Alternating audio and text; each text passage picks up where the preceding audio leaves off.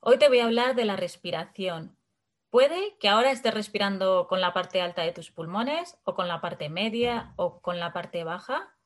Ahora, es muy raro que estés respirando con la parte baja y con el músculo más grande que tienes para respirar, que es el diafragma.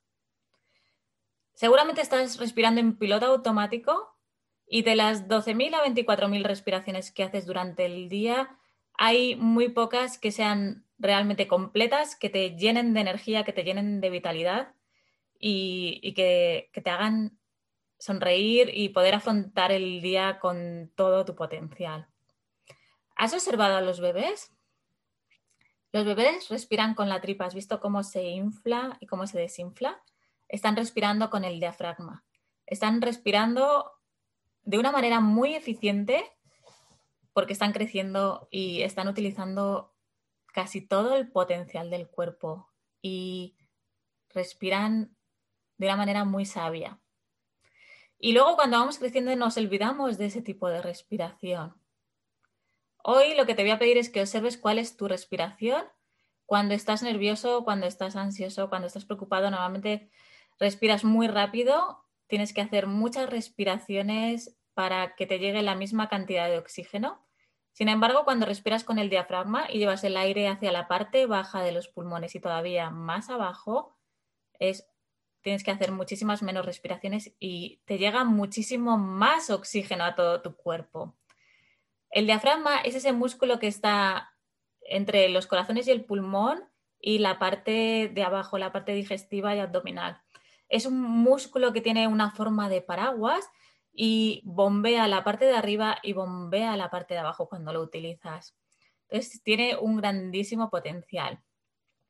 Hoy también te voy a pedir que observes o que te hagas esta pregunta, ¿cuál es el órgano más grande que hay en tu cuerpo? Y que también contribuye y te aporta a respirar. ¿Sabes cuál es?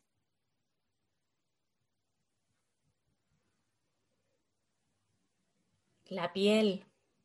Es la piel y la piel está por todo tu cuerpo, lo rodea, es una barrera de protección de la parte externa y la parte interna de tu cuerpo y por cada poro de tu piel también puedes respirar.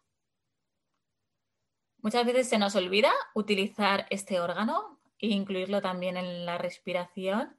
Por eso puedes respirar por la nariz, por la boca, puedes respirar por los pies, por las manos, por tu espalda y tienes una capacidad respiratoria muchísimo más grande de lo que te creías que eras capaz. ¿De qué manera respiras tú? ¿Qué tal si esta semana te haces más consciente de tu respiración? Hola, soy Elena Fernández Romero de Ávila y soy experta en bienestar total y en que empieces a vivir con tu cuerpo experiencias de nivel 10 como mínimo. Y cuando dejas de respirar, tu nivel de energía y tu nivel de estar presente y de poder tomar acción ante cualquier situación disminuye radicalmente.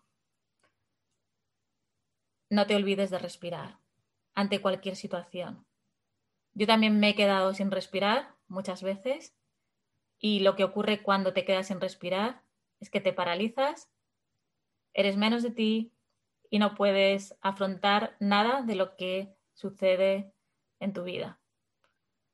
Hoy acuérdate de respirar, observa qué tipo de respiración tienes y qué tal si subes y respiras más y respiras más y respiras más y miras a ver si puedes respirar todavía más en tu día.